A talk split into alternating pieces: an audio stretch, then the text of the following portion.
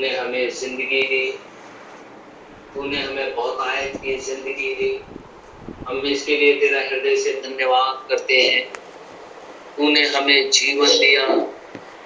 खुदाया हम इसके लिए तेरा धन्यवाद करते हैं। तूने ये हमें समय दिया है। हम इसके लिए भी तेरा हृदय से धन्यवाद करते हैं। क्योंकि हे प्रभु, तू ही सर्वशक्तिमान खुदावन खुदा है। मैं तेरा धन्यवाद, तेरी महिमा, तेरी स्तुति और बड़ाई करता हूँ कि इस घड़ी तू हम सबके मध्य में मौजूद है। हम जहाँ कहीं भी और जिस स्थान में बैठे हुए हैं, तेरे सामर्थ्य प्रभु यीशु मसीह के नाम में बैठे हुए हैं। इसलिए जय जयकार, हो सन्ना, केवल तेरा ही हो, क्योंकि तू ही राजाओं का राजा और प्रभुओं का प्रभु है। तेरी बड़ाई हमेशा तक बनी रहे। सारी आशीषों के लिए तेरा धन्यवाद करता हूँ। सारी बरकतों के लिए तेरा धन्यवाद करता हूँ। क्योंकि हे मेरे प्रभु, हे मेरे परमेश्वर, बरकत और आशीष देने हारा खुदा केवल तू ही है। हे सेनाओं के यहोवा परमेश्वर, तेरा धन्यवाद। हे अब्राहम, इसहाक और याकूब के परमेश्वर, तेरा धन्यवाद हो। हे इज़राइल के खुदावन, खुदा, तेरा धन्यवाद हो। हमारे उद्धार करता प्रभु यीशु मसीह के सामर्थ्य नाम में तेरा धन्यवाद हो। क्योंकि तू ही प्रभु और तू ही परमेश्वर है। तेरी स्तुति हमेशा तक बनी रहे। प्रार्थना अपने उद्धार करता प्रभु यीशु मसीह के सामर्थ्य नाम में माँगता हूँ इसे इसी घड़ी पूरा कर। आमीन। आमीन। आमीन। आइए हम परमेश्वर के वचन से निकालेंगे। प्रकाशित वाक्य की पुस्तक उसका चार अध्याय। प्रकाशित वाक्य की पुस्तक और उसका चार अध्याय। और एक पद से लेकर के ग्यारह पद तक मैं आपके साथ पढ़ूँगा। इन बातों के बाद जो मैंने दृष्टि की तो क्या देखता हूँ कि स्वर्ग में स्वर्ग में एक द्वार खुला हुआ है।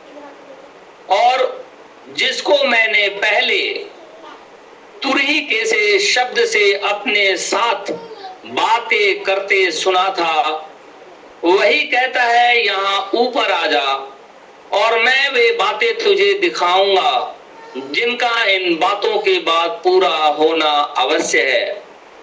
तुरंत मैं आत्मा में आ गया और क्या देखता हूँ कि एक सिंहासन स्वर्ग में रखा है? और उस सिंहासन पर कोई बैठा है। जो उस पर बैठा है, वो यशब और माणिक के साथ दिखाई पड़ता है। और उस सिंहासन के चारों ओर मरकत सा एक मेघ धनुष दिखाई देता है। उस सिंहासन के चारों ओर चौबीस सिंहासन है। और इन सिंहासनों पे चौबीस प्राचीन श्वेत वस्त्र पहने हुए बैठे हैं। और उनके सिरों पर सोने के मुकुट हैं। उस सिंहासन में से बिजलियाँ और गर्जन निकलते हैं। और सिंहासन के सामने आग के सात दीपक जल रहे हैं। वे परमेश्वर की सात आत्माएँ हैं। और उस सिंहासन के सामने मानो बिलौर के समान कांच का सा समुद्र है। सिंहासन के बीच में और सिंहासन के चारों ओर चार प्राणी हैं, जिनके आगे पीछे आँखें ही आँखें हैं। पहला प्राणी सिंह के समान है और दूसरा प्राणी बछड़े के समान है। तीसरे प्राणी का मुँह मनुष्य का सा है और चौथा प्राणी उड़ते हुए उकाब के समान है। चारों प्राणियों के छे छे पंख हैं और चारों ओर और भीतर आँखें ही आँखें हैं और वे रात दिन बिना विश्राम लिए यह कहते रहते हैं, पवित्र पवित्र पवित्र प्रभु परमेश्वर सर्वशक्तिमान, जो था और जो है और जो आने वाला है। जब ये प्राणी उसकी जो सिंहासन पे बैठा है और जो युगान युग जीवता है, महिमा और आदर और धन्यवाद करेंगे। तब चौबीसों प्राचीन सिंहासन पर बैठने वालों के सामने गिर पड़ेंगे और उसे जो युगान युग जीवता है, प्रणाम करेंगे।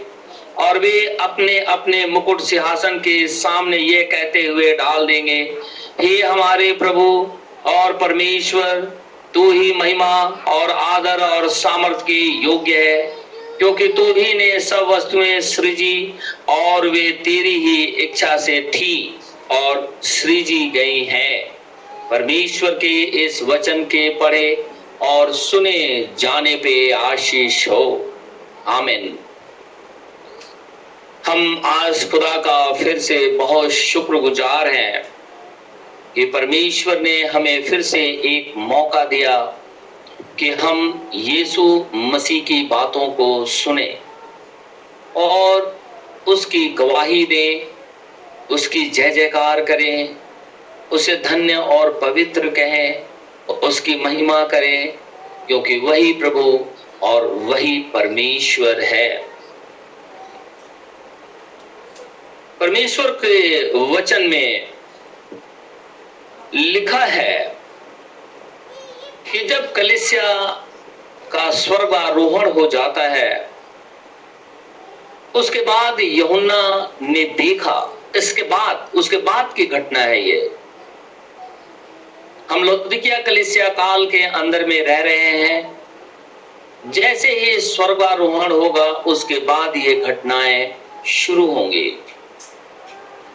जो प्रकाशित वाक्य चार में लिखा हुआ है। यहाँ पे यहुन्ना कहता है कि तुरंत मैं आत्मा में आ गया और क्या देखता हूँ कि सिंहासन एक स्वर्ग में रखा हुआ है और उस सिंहासन पे कोई बैठा है। हम यहाँ देखते हैं कि जो ट्रिनिटी के भाई और बहन है, जो त्रिएक परमेश्वर को मानते हैं पिता, परमेश्वर, पुत्र परमेश्वर और पवित्र आत्मा परमेश्वर। उनको ये बात यहाँ समझनी चाहिए। कि अगर तीन परमेश्वर होते तो स्वर्ग के अंदर में तीन सिंहासन रखे होते। लेकिन यमुना आत्मा में जब उठाया गया तो वहाँ उसने एक सिंहासन देखा। और उस सिंहासन पे कोई बैठा हुआ है। और ये कहता है यमुना कि मैंने उसको देखा। जो पहले मुझसे बातें किया था, यानी प्रकाशित वाक्य एक के अनुसार। जब उसे वो आत्मा में उठा ले गया तो तुरही के से शब्द जो उससे था, वो उससे बातें करने लगा था। और जब यमुना उसे देखने के लिए मुड़ा तो उसने सात दीवट देखी, और उस दीवट के अंदर में कोई चल रहा था। यमुना ने उसी आवाज़ को यहाँ फिर से सुना। प्रकाशित वाक्य एक में वो आवाज़ अपने आप को प्रकट करता है कि वो यीशु मसीह है। चार अध्याय के अंदर में भी वो अपने आप को प्रकट करता है कि वो यीशु मसीह है, क्योंकि यहुना कहता है, मैंने तुरही का सा शब्द सुना जो पहले भी वो सुना था। और फिर कहता है, मैंने एक सिंहासन भी देखा। जो उससे बातें कर रहा था तो वही सिंहासन पे बैठा हुआ था। उसी की आवाज़ उसे आ रही थी। इसका अर्थ है कि यीशु मसीह परमेश्वर है और स्वर्ग के अंदर में, सिंहासन के ऊपर में वो बैठा हुआ दिखाई देता है। कलिसिया काल के अंदर में वो कलिसिया के अंदर चल रहा है। लेकिन जैसे ही कलिसिया काल खत्म हो जाता है, वैसे ही वो स्वर्ग के अंदर में उस सिंहासन पे बैठे हुए दिखाई देता है। और कहता है कि जब वो बैठा हुआ स्वर्ग के अंदर में दिखाई दिया तो कहता वो यशब और मारिक के साथ दिखाई पड़ता था। उसका जो कलर था, वो कहता है सर्डियस और जैस्पर की तरह दिखाई देता है। इसराइल के बारह गोत्रों में से जो बच्चे यानी ट्राइब जिसे बारह गोत्र कहते हैं, उन बारह गोत्रों के अलग अलग बर्थ स्टोन है। बाइबल एक्सोडस चैप्टर में इन सारी चीज़ों का बयान करती है। सबसे बड़ा जो रुबेन है, उसका जो बर्थ स्टोन है, क्योंकि परमेश्वर जब महायाजक को कहा कि जब तू याज के वस्त्र पहन करके अति पवित्र स्थान में आए तो जो ब्रेस्ट प्लेट जो पहनेगा, उसके अंदर में बारह गोत्रों का स्टोन लगा करके मेरे पास आया करेगा। जो रुबेन है, उसका जो स्टोन है, वो सर्दियस ही है। और जो यशब है, यानी जैस्पर, वो बेंजामिन है। बाकी सारे गोत्रों का भी सारा बयान लिखा हुआ है एक्सोडस चैप्टर में। खुदा हमें कभी मौका देगा तो हम इस संबंध में बातचीत करेंगे, क्योंकि एक ये काफ़ी लंबा समय ले लेगा। अगर मैं सारी चीज़ों का यहाँ बयान करूँ तो। लेकिन मैं केवल इतना कहना चाहता हूँ कि इज़राइल के जो गोत्र थे, उनका एक स्टोन था, जिसको महायाजक जब अति पवित्र स्थान के अंदर में जाता था तो वो जब बागा पहनता था, उस बागे के अंदर में जो ब्रेस प्लेट होते थे, उसके अंदर में ये बारह स्टोन लगे हुए थे। परमेश्वर ने इसे हारून महायाजक को ये आज्ञा दिया था। और रैप्चर के बाद में, जब वो सिंहासन पे बैठा है तो उसका जो रूप है, चमक है, वो सर्डियस और जैस्पर जैसा दिखाई देता है। और कहता है कि उस सिंहासन के चारों ओर मरकत सा एक मेघ धनुष भी दिखाई देता है। यहुना ने जो खुदा को इस रूप में देखा यह नबी ने भी उसे ऐसे ही देखा। यहुना ने जैसा वर्णन किया इसको क्योंकि इसे आत्मा में ऊपर उठा लिया गया था और उसने यीशु मसीह को इस रूप में देखा। क्योंकि वहाँ एक ही सिंहासन धरा था और उस पर बैठा हुआ था वो। वहाँ तीन सिंहासन नहीं थे। यह के समय में जब उसे कबार नदी के पास खुदावंद खुदा ने दर्शन दिया, तब परमेश्वर ने उसे इसी रूप में अपने आप को प्रकट किया और यहेजकेल ने उसे देखा है। जरा हम इस सब्जेक्ट को थोड़ा सा हम देखेंगे टच करेंगे। हम निकालेंगे यहेजकेल नबी की पुस्तक और उसका पहला अध्याय। यहेजकेल नबी की पुस्तक, उसका पहला अध्याय। और एक पद से लेकर के कुछ पद तक मैं आपके साथ पढ़ूँगा। यहाँ सारी चीज़ों का वर्णन किया गया है। जो यहुना ने भी अपने दर्शन में देखा था। पहले पद से मैं पढ़ता हूँ। तीसवें वर्ष के चौथे महीने के पाँचवें दिन मैं बंदियों के बीच कबार नदी के तट पर था। तब स्वर्ग खुल गया। और मैंने परमेश्वर के दर्शन पाए। यहुना देखे, जीसस क्राइस्ट को देख रहा है। यह उसे परमेश्वर कह रहा है। यानी यीशु मसीह ईश्वर है। इसीलिए मैं शुरू से ये बात कहते हुए आ रहा हूँ। जेनेसिस टू रेवलेशन केवल यीशु मसीह ही परमेश्वर है, इसके विषय में वो दिखाता है। और जब तक हमारे पास में प्रकाशन नहीं है, हम उसे अन्य तरीके से देखते और बोलते हैं। लेकिन आप इस बात को गांठ बाँध लें कि उद्धार केवल यीशु मसीह के नाम से ही है।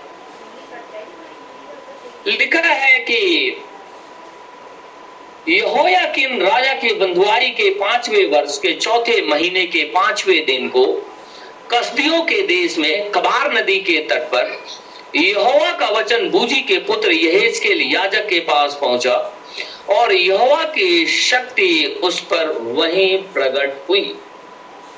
लिखा है, खुदा की सामर्थ उसके ऊपर में वहीं प्रकट हुई। जब मैं देखने लगा तो क्या देखता हूँ कि उत्तर दिशा से बड़ी घटा और लहराती हुई आग सहित बड़ी आंधी आ रही है। और घटा के चारों ओर प्रकाश और आग के बीचों बीच से झलकाया हुआ पीतल सा कुछ दिखाई देता है। निर्गमन की पुस्तक 19 अध्याय में भी इसका वर्णन है। जब खुदावंद खुदा सीने पर्वत पे उतरा था उस समय भी काली घटा छाई हुई थी। गर्जनाएँ हो रही थी, बिजलियाँ तड़क रही थी इसराइली भयभीत हो गए। और तभी खुदावंद खुदा जो है वो सीने पर्वत पे उतर गया।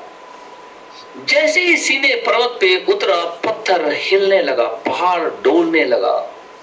क्योंकि वही महान परमेश्वर जिसने सारे ब्रह्मांड की रचना की है अपने आप को इस पृथ्वी पर यीशु मसीह में लेकर के आया है। कहता है, और पाँचवें पद, और इसके बीच से चार जीवधारियों के समान कुछ निकले। उनका रूप मनुष्य के समान था, परंतु उनमें से हर एक के चार चार मुख और चार चार पंख थे। प्रकाशित वाक्य चार जो हमने पढ़ा था, चार जीवधारियों के, यहाँ पे उसका वर्णन यहेजकेल करता है, क्योंकि यहेजकेल ने उसे उसी रूप में देखा था। कहता है, उन जीवधारियों के पाँव सीधे थे, और उनके पांवों के तलुए बछड़ों के खुरों के से थे, और वे झलकाए हुए पीतल के समान चमकते थे। उनके चारों ओर पंखों के नीचे मनुष्य के हाथ थे। उन चारों के मुख और पंख इस प्रकार के थे। उनके पंख एक दूसरे से परस्पर मिले हुए थे। वे अपने अपने सामने सीधे चलते हुए मुड़ते नहीं थे। उनके सामने के मुखों का रूप मनुष्य का सा और उन चारों के दाहिनी ओर के मुख सिंह के से माई ओर के मुख बैल के से और पीछे के चारों के पीछे के मुख उका पक्षी के थे, जो प्रकाशित वाक्य चार के अंदर में इसका वर्णन है। यहुना ने भी देखा, यहेज के ने भी देखा। उसके बाद कहता है, उनके चेहरे ऐसे थे, उनके मुख और पंख ऊपर की ओर अलग अलग थे। हर एक जीवधारी के दो दो पंख थे और जो दूसरे पंखों से मिले हुए थे, और दो दो पंखों से उनका शरीर ढपा हुआ था। वे सीधे अपने अपने सामने ही चलते थे। जिधर आत्मा जाना चाहता था, वे उधर ही जाते थे, और चलते समय मुड़ते नहीं थे। जीवधारियों के रूप अंगारों और जलती हुई मसालों के समान दिखाई देते थे, और वह आग, लिखा है, और वह फायर तेरह पद में कहता है, और वह आग जीवधारियों के बीच इधर उधर चलती, फिरती हुई बड़ा प्रकाश देती रही, और उस आग से बिजली निकलती थी। जीवधारियों का चलना, फिरना बिजली का सा था, जिसके विषय में वो काफ़ी वर्णन करता है जब हम नीचे पढ़ते हैं। लिखा है as for the likeness of the living creature their appearance was like a burning coals of fire and like the appearance of lamps it went up and down among the living creature and the fire was bright. सीने पर्वत में भी परमेश्वर जब उतरा था Israeli भयभीत हो गए। वो कहने लगे, हम खुदा को, खुदा की आवाज़ नहीं सुन सकते। क्योंकि निर्गमन की पुस्तक में लिखा है कि परमेश्वर की आवाज़ फायर में से होकर के बाहर आ रही थी। इसराइली डर गए। यहाँ पे यह देखता है कि वो जीवधारियों के ऊपर में फायर जो आग जो है, वो बड़ी तेज़ी से इधर उधर चल रही है। उसमें से प्रकाश चमक रहा है। लाइटिंग हो रही है। और इज़राइल जब इसे पहली बार देखा, वो भयभीत होकर के चिल्ला उठा। इज़राइली कहने लगे, हम खुदा से बात नहीं करेंगे। हे मूसा, तू ही खुदा से बातचीत कर। और परमेश्वर जो कुछ भी तुझसे कहे, वो आकर के हमें सुना दे। हम खुदा से बातचीत नहीं करेंगे। क्योंकि परमेश्वर बाइबल लिखा है, परमेश्वर आग है। जब पवित्र आत्मा का बपतिस्मा होता है तो वही फायर पेंटिकोस्ट के दिन जो आया था, जब हमारे ऊपर में आता है तो सारे सीन को, सारे पाप को कंज्यूम कर देता है। पूरी तरीके से जला करके ध्वस्त कर देता है। इसीलिए इस फायर से हमारा एनकाउंटर हुआ है या नहीं?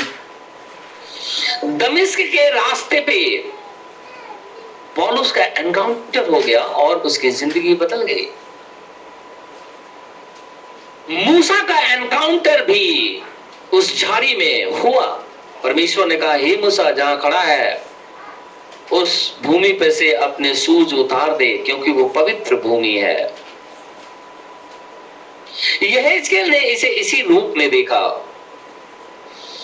यहुन्ना अंतिम समय में जो प्रकाशित वाक्य लिखता है, उसने भी इसे इसी रूप में देखा, आग के रूप में।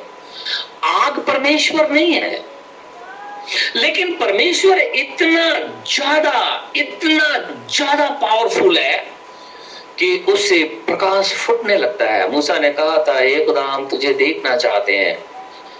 परमेश्वर कहने लगा, तू मुझे देख नहीं सकता है। लेकिन तूने ये इच्छा ज़ाहिर की है कि मैं तुझे देखूँगा तो ठीक है, देख। लेकिन तू मुझे पीछे से देखेगा। और परमेश्वर पहाड़ों के बीच से जब चलने लगा, पहाड़े फटने लगे। और मूसा ने देखा कि मनुष्य सरीखा कोई पीछे से दिखाई देता है, वो चला जा रहा है।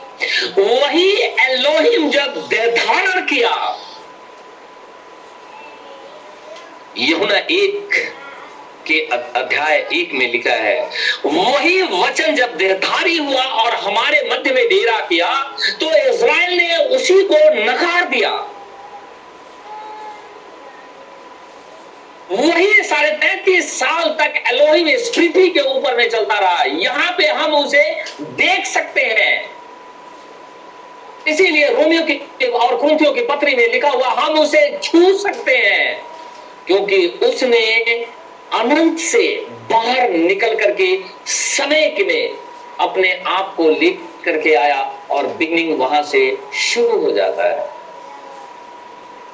और जब यीशु मसीह के रूप में अपने आप को लेकर के आया तो हम उसे देख सकते हैं। लेकिन शैतान आज लोगों के कान और नाक और मुँह इस रीति से बंद कर दिया है कि यीशु मसीह को वो खुदा मानते ही नहीं। फिर किसको मानते हैं? ये प्रभु ही जानता है। उनको भय भी नहीं होता। यह कहता है, वो फायर जो है, वो फोर लिविंग क्रिएशन के ऊपर में घूम रही है। इतनी ज़बरदस्त फायर है कोई खड़ा नहीं हो सकता है। आज लोग उसे ही उल्टा बोलते हैं और इज़राइल ने भी उसे बोला खुदा उसे मुँह मोड़ करके हमारे को अपना लिया तरह मैं इसका 26, 27 और 28 पद पढ़ूँगा। यही इसके लिए। पहला अध्याय 26, 27 और 28 लिखा है जो आकाश मंडल उनके सिरों के ऊपर था उसके ऊपर मानो कुछ नीलम का बना हुआ सिंहासन था। इस सिंहासन के ऊपर मनुष्य के समान कोई दिखाई देता था। उसकी कमर से लेकर ऊपर की ओर मुझे मानो झलकाया हुआ पीतल सा दिखाई पड़ा और उसके भीतर और चारों ओर आग सी दिखाई पड़ती थी। फिर उस मनुष्य की कमर से लेकर नीचे की ओर भी मुझे कुछ आग सी दिखाई पड़ती थी और उसके चारों ओर प्रकाश था। जैसे वर्षा के दिन बादल में धनुष दिखाई पड़ता है, वैसे ही चारों ओर का प्रकाश दिखाई देता था। यहोवा के तेज का रूप ऐसा ही था। उसे देखकर मैं मुँह के बल गिरा, तब मैंने एक शब्द सुना, जैसे कोई बातें कर रहा है। यमुना प्रकाशित वाक्य में भी देखता है और कहता है कि वो सिंहासन पे जो बैठा हुआ है, उस सिंहासन के चारों ओर मरकत सा एक मेघ धनुष दिखाई देता है। रेनबो दिखाई देता है। हम जानते हैं कि रेनबो कब दिखाई दिया था? हम इस वाक्य को पढ़ने से पहले मैं यमुना की इंजील पहला अध्याय निकालूँगा। मेहरबानी करके हम उसे निकालेंगे। यमुना की इंजील, उसका पहला अध्याय। यमुना की इंजील, पहला अध्याय। और मैं पढ़ूँगा पाँच पद से, एक पद से लेकर के सात पद तक मैं पढ़ता हूँ। आदि में वचन था और वचन परमेश्वर के साथ था और वचन परमेश्वर था। यही आदि में परमेश्वर के साथ था। सब कुछ उसी के द्वारा उत्पन्न हुआ और जो कुछ उत्पन्न हुआ उसमें से कोई भी वस्तु उसके बिना उत्पन्न नहीं हुई। यहाँ सृष्टिकर्ता के विषय में बात कर रहा और वो यीशु मसीह है, क्योंकि पृथ्वी वाला नाम उसका जीसस क्राइस्ट ही है। उसमें जीवन था और वह जीवन मनुष्यों की ज्योति थी। लिखा है, उसके अंदर में जीवन था। In him was life and the life was the light of man ज्योति अंधकार में चमकती है और अंधकार ने उसे ग्रहण नहीं किया। आज भी जो अंधकार में बैठे हुए हैं और जब उनके ऊपर में ज्योति चमकती है, क्योंकि यीशु मसीह जो है ये को दिखाई देता है कि एकदम फायर की तरह दिखाई दे रहा है, वो इतना चमकीला है। उसका रूप जो है जैस्पर एंड सर्विस की तरह दिखाई दे रहा है। यहाँ पे वो जब दिखाई दे रहा है तो कहता है, अंधकार ने उसे ग्रहण नहीं किया। अगर हमारे ऊपर में वो प्रकाश चमक रहा है तो हम उसे ग्रहण कर ले। आप जानते हैं, शैतान को लाइट से नफरत है। वो अंधकार में ज़िंदगी जीता है। वो प्रकाश में आना ही नहीं चाहता। वो अपने मन की घुंडी को खोलता नहीं है। आपने बहुत लोगों को देखा होगा वो मन में कुछ ऐसी बातें सोचते रहते हैं, वो बोलते ही नहीं। उनको आप जितना भी बोलो, वो नहीं बोलते। उनसे ये पूछो कि आप ऐसा क्यों हो तो उनके पास इसका कोई जवाब नहीं है। जब उनके ऊपर में ये प्रकाश पड़ता है, फिर भी वो अंधेरे में अपने आप को छुपाए रखते हैं। खुदावन खुदा का वचन कहता है ज्योति हमेशा अंधकार में ही चमकती है। लेकिन अंधकार ने उसे ग्रहण नहीं किया, क्योंकि जैसे ज्योति चमकती है, अंधकार भाग खड़ा होता है। लेकिन जो मनुष्य अंधकार को ही प्रिय जानता है, उस ज्योति को प्रिय नहीं जानता, शैतान उसे बहुत दूर लेकर के चला गया। वो विद्वान हो सकता है। इंटेलिजेंट हो सकता है। उसके पास बहुत सी ज्ञान की बातें हो सकती हैं, लेकिन उसके पास में एक चीज़ नहीं है, और वो है जीवन। लाइट नहीं है उसके पास। क्योंकि शैतान डार्कनेस ही है। डार्कनेस जब फैल जाता है, मृत्यु की छाया पृथ्वी के ऊपर में फैल गई थी। परमेश्वर नीचे उतर आया और अपने पुत्र को कुर्बान कर दिया। ताकि जो कोई उस पर ईमान ले आए, वो अंधकार में से बाहर आ जाए। यीशु मसीह के पास आ जाए। डार्कनेस हमारी लाइफ में नहीं होना चाहिए। चाहे हम भूखे हो, इसके बाद भी डार्कनेस हमारी लाइफ में नहीं होना चाहिए। क्योंकि अगर हमारी लाइफ के अंदर में डार्कनेस छाया हुआ है लाइट किसी भी रीति से चमक नहीं रही है।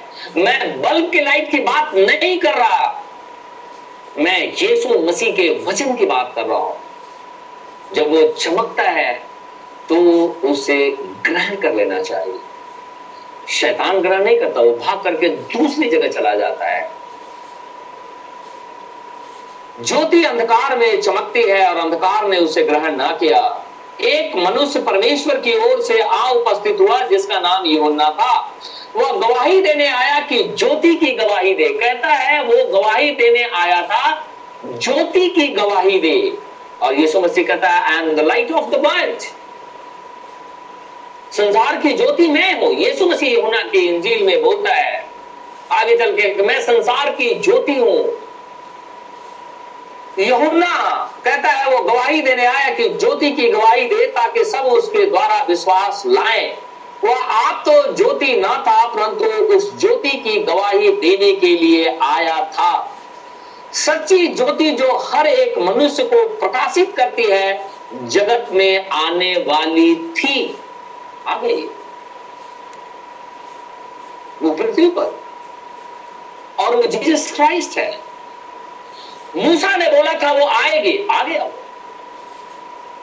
वही एलोहिम साढ़े तैतीस साल तक इस पृथ्वी के ऊपर में बना रहा, मनुष्य के रूप में। लोगों ने उसे भरा, बुरा कह दिया, नकार दिया लोगों ने।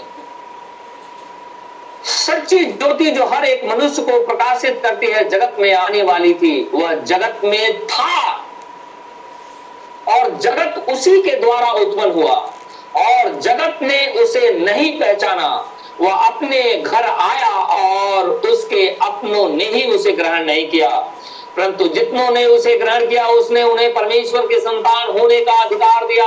अर्थात उन्हें जो उसके नाम पे विश्वास रखते हैं वे ना तो लहू से, न शरीर की इच्छा से, न मनुष्य की इच्छा से, परंतु परमेश्वर से उत्पन्न हुए हैं। और वचन देहधारी हुआ और अनुग्रह और सच्चाई से परिपूर्ण होकर हमारे मध्य में डेरा किया। और हमने उसकी ऐसी महिमा देखी जैसे इकलौते पुत्र की महिमा होती है। यही तो जीसस क्राइस्ट है। इसीलिए तो वो ज्योति है। वो देधारी हो गया। वो मनुष्य के रूप में आ गया। ये वही प्रकाश जो आदि में चमक रहा था। परमेश्वर ने कहा, प्रकाश हो जा।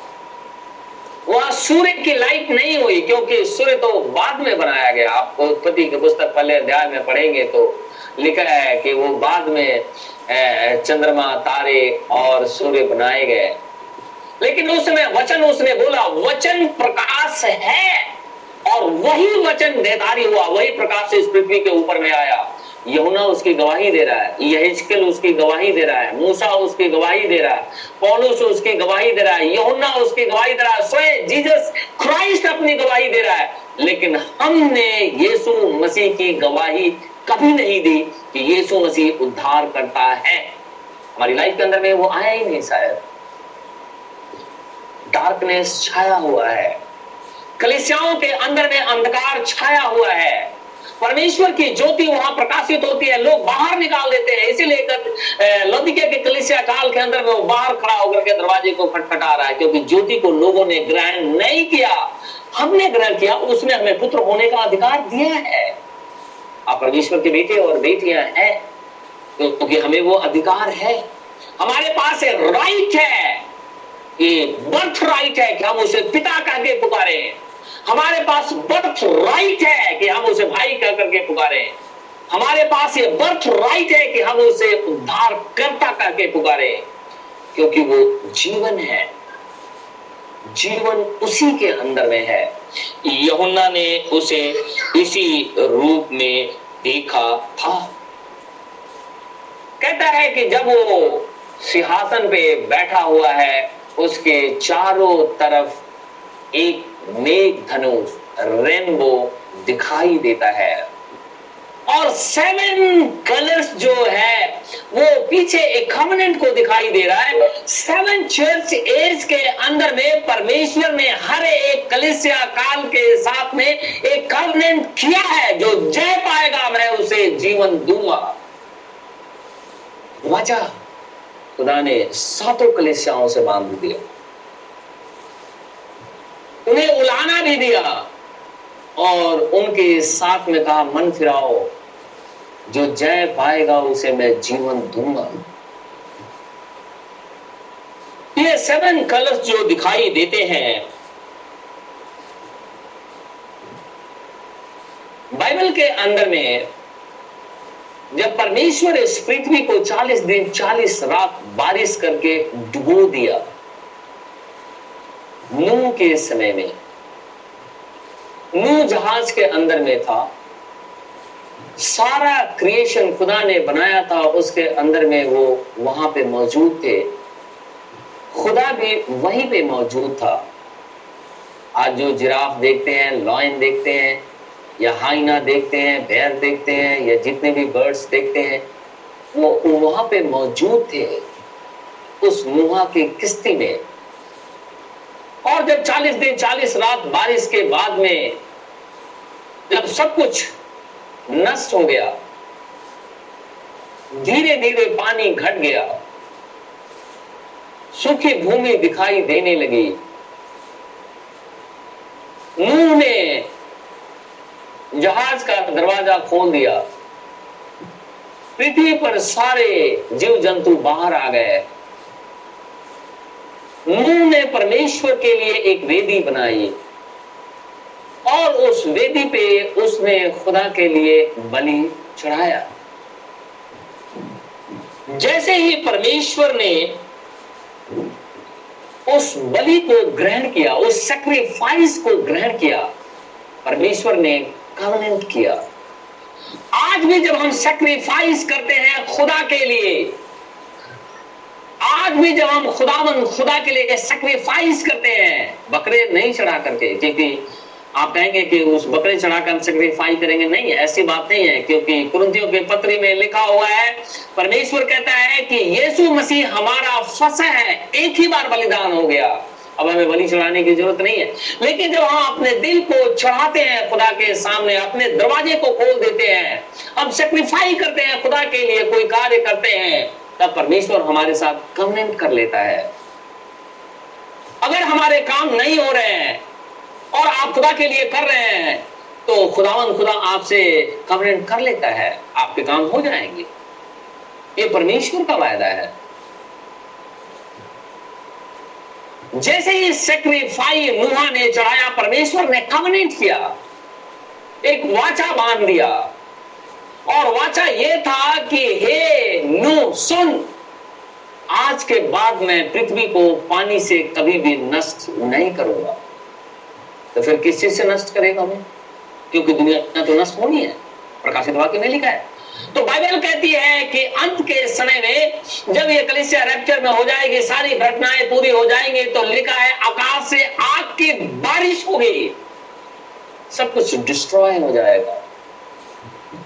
सब कुछ नष्ट हो जाएगा। लेकिन आज वैज्ञानिक और दूसरे लोग भयभीत होकर के कहते हैं कि समुद्र का स्तर बढ़ रहा है तो ये चीज़ हो गया तो आइस सारी पिघल रही है। लेकिन खुदावन खुदा उसी घड़ी रेनबो दिखाता है अपने कवनेंट को कि मैं पानी से दुनिया को नष्ट नहीं करूँगा। आप जानते हैं, तीन भाग पानी है, एक भाग ही पृथ्वी है, फिर भी हम डूबते नहीं है। हम ऐसे ही। क्योंकि परमेश्वर ने ये वाचा बांधी है। निकालेंगे जरा हम जेनेसिस चैप्टर नाइन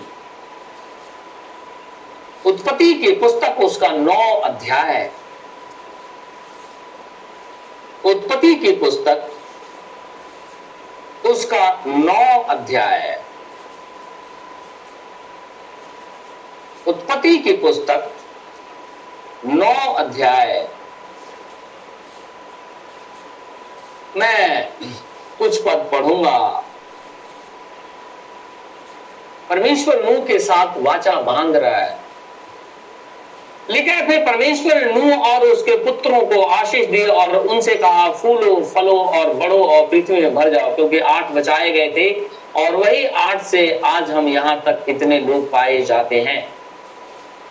नूह के तीन पुत्र थे। उन तीन पुत्रों में से हम किसके पुत्र हैं? शेम, हाम और ये पे तीन पुत्र थे और तीन बहुएँ थी। और नूह था और नूह, मिसिस नूह थी। सब कुछ तो मर गया था। अब इन तीन पुत्रों में से किसी पुत्र के तो हम वंशज हैं। और बाइबल कहती है कि हाम के वंशजों ने कभी भी खुदावन, खुदा को ग्रहण नहीं किया, क्योंकि वो बास्टेड सीड है। क्योंकि उसने अपनी माँ के साथ विचार कर दिया। बाइबल में लिखा हुआ है। जो वचन के साथ में इस रीति से छेड़ा छेड़ी करता है, वचन के साथ में मिलावट करता है, गुनगुने तरीके से खुदा खुदा को लेता है, वो किसके वंशज हो सकते हैं?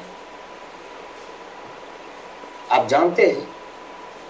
लेकिन जिन्होंने यीशु मसीह को ग्रहण कर लिया, आवाज़ सुन करके जैसे ही उनके पास में प्रकाश चमका, वो अंधकार में बैठे हुए थे, जैसे ही प्रकाश उनके पास चमका, वैसे वो यीशु मसीह के पास आ गया। तो आप सोच सकते हैं कि वो हम के वंशज नहीं है। हमने यीशु मसीह को ग्रहण कर लिया। इसका मतलब है कि शेद के वंशज होंगे या यपेत के वंशज होंगे। क्योंकि हम तो परमेश्वर के विरोधी नहीं लेकिन हम के वंशज तो विरोधी हुए उन्होंने ये जा करके और शिनार देश के अंदर में उन्होंने वो गुंबद बनाना शुरू किया। उन्हीं में निमरोध पैदा हुआ। वहीं से गड़बड़ी शुरू हुई। वो किस वंशज से? हम के वंशज से। बाइबल कहती है। लेकिन हम उस वंशज से नहीं है। क्योंकि हमने खुदावन खुदा को ग्रहण कर लिया है तो या तो हम ये पेट के वंशज होंगे या फिर शेम के वंशज होंगे। हाम के वंशज ने अपनी माँ के साथ विचार किया था। लिखा हुआ है कि तुम्हारा डर और भय पृथ्वी के सब पशुओं और आकाश के सब पक्षियों और भूमि पर के सब रेंगने वाले जंतुओं और समुद्र के सब मछलियों पर बना रहेगा, ये सब तुम्हारे वश में कर दिए जाते हैं। परमेश्वर ने ये वाचा बांधी थी। यही कारण है कि आज लोग सिंह को पकड़ लेते हैं। अगर खुदावन खुदा अगर ना वश में करे तो कहता है, गौरैया नहीं मार सकते तुम। तुम्हारे पास इतनी हिम्मत नहीं है कि खुदावन खुदा की बनाई हुई चीज़ों को तुम मार डालो। लेकिन बाइबल कहती है, खुदा ने सब कुछ मनुष्य के वश में कर दिया। यहाँ पे और कहता है, सब चलने वाले जंतु तुम्हारा आहार होंगे। जैसा तुमको हरे हरे छोटे पेड़ दिए थे, वैसा ही अब सब कुछ देता हूँ। पर मांस और प्राण समेत, अर्थात लहू समेत तुम। पर मांस और प्राण समेत, अर्थात लहू समेत तुम ना खाना। और निश्चय ही मैं तुम्हारे लहू, अर्थात प्राण का बदला लूँगा। सब पशुओं और मनुष्यों, दोनों से मैं उसे लूँगा। मनुष्य के प्राण का बदला मैं एक एक के भाई बंधु से लूँगा। जो कोई मनुष्य का लहू बहाएगा, उसका लहू मनुष्य ही के द्वारा बहाया जाएगा। क्योंकि परमेश्वर ने मनुष्य को अपने ही स्वरूप के अनुसार बनाया है। और तुम फूलो, फलो और बड़ो और पृथ्वी पर बहुतायत से संतान उत्पन्न करके उसमें भर जाओ। फिर परमेश्वर ने नूह और उसके पुत्रों से कहा, सुनो, मैं तुम्हारे साथ और तुम्हारे पश्चात जो तुम्हारा वंश होगा, उसके साथ भी वाचा बांधता हूँ। और सब जीवित प्राणियों से भी जो तुम्हारे संग है, क्या पक्षी क्या घरेलू पशु, क्या पृथ्वी के सब बनेले पशु, पृथ्वी के जितने जीव जंतु जहाज़ से निकले हैं, और मैं तुम्हारे साथ अपनी यह वाचा बांधता हूँ कि सब प्राणी फिर जल प्रलय से नष्ट ना होंगे। ये परमेश्वर का वाचा है। और पृथ्वी का नाश करने के लिए फिर जल प्रलय ना होगा, और फिर जो ये लोग कहते रहते हैं कि समुद्र का पानी बढ़ रहा है तो वहाँ पे नॉर्थ पोल पे आइस जो है वो मेल्ट हो रही है, सब कुछ डूब जाएगा। परमेश्वर का वचन कहता है नो कहता है, अब दोबारा जल प्रलय से कोई नाश नहीं होगा। फिर परमेश्वर ने कहा, जो वाचा मैं तुम्हारे साथ और जितने जीवित प्राणी तुम्हारे संग है, उन सब के साथ भी युग युग की पीढ़ियों के लिए बांधता हूँ। उसका यह एक चिन्ह है। देखिए, कहता है, उसका एक चिन्ह है। क्या चिन्ह है? कि मैंने बादल में अपना धनुष रखा है। वह मेरे और पृथ्वी के बीच में वाचा का चिन्ह होगा।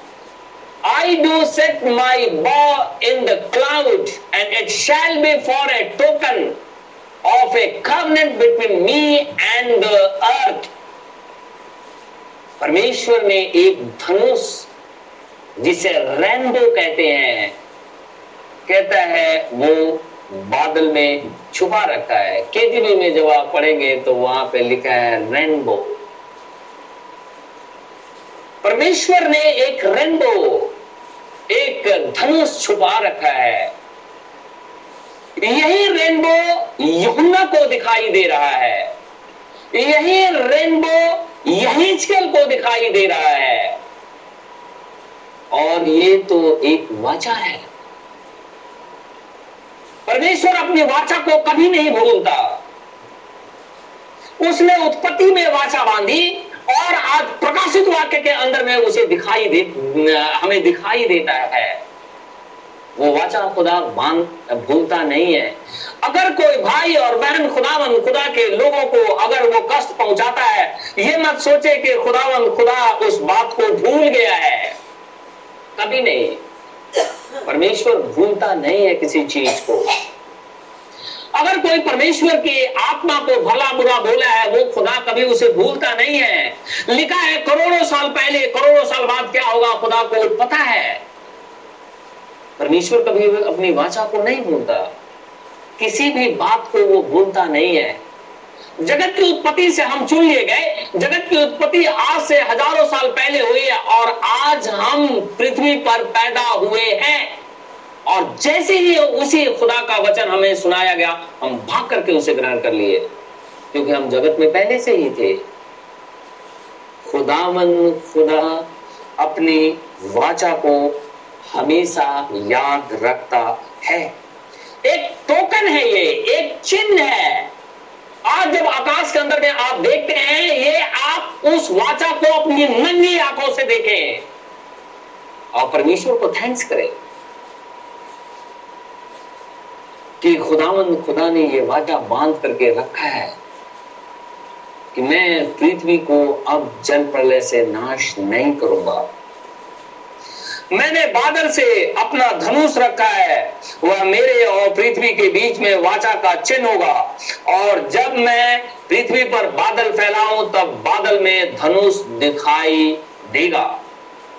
तब मेरी जो वाचा तुम्हारे और सब जीवित शरीर धारी प्राणियों के साथ बंधी है। उसको मैं स्मरण ना करूँगा, स्मरण करूँगा। तब ऐसा जल प्रलय फिर ना होगा, जिससे सब प्राणियों का विनाश हो।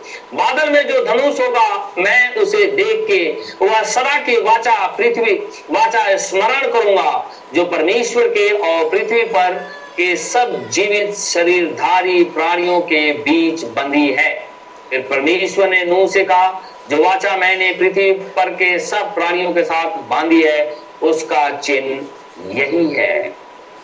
खुदाबंद, खुदा ने हमारे साथ भी एक वाचा बाँध के रखा है। वाचा ये है, पश्चाताप करो।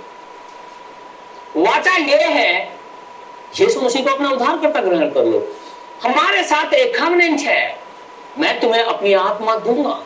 हमारे साथ एक कवनेंट है। मैं तुम्हें स्वर्ग ले जाऊँगा। हमारे साथ एक कवनेंट है। तुम मेरी दुल्हन हो। जब हमारे साथ इतने वायदे खुदावन खुदा ने किए हैं, फिर हमारे ऊपर में ये डार्कनेस क्यों सवार है?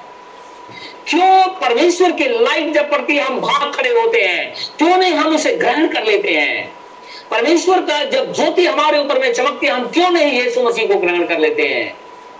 आज जब हम जब उस चिन्ह को, उस टोकन को बादल के अंदर में रेनबो के रूप में देखते हैं, हम क्यों नहीं खुदा के ऊपर विश्वास करते कि वो आज भी जीवित परमेश्वर है? आज भी वो है। इसीलिए यमुना ने जब उसे देखा यहुना जब उसे स्वर्ग के अंदर में देखा, उसने देखा कि ये जो बैठा हुआ है सिंहासन के ऊपर में, इसके चारों तरफ़ जो नेक धनुष दिखाई देता है। ये वही कवनेंट है जो कि खुदा ने आदि में अपने दास मुहा के साथ में बाँध दिया था। नूहा के पुत्रों के साथ में बाँध दिया था। पृथ्वी पर के जीव जंतुओं के बीच में उसने वाचा बाँध दी। पृथ्वी के साथ उसने वाचा बाँध दी। ये वही खुदा है जो अपने कवनेंट को हमेशा याद रखता है। प्रभु, हम सबको आशीष और बरकत दे। आमीन। आइए हम प्रार्थना में जाएँगे।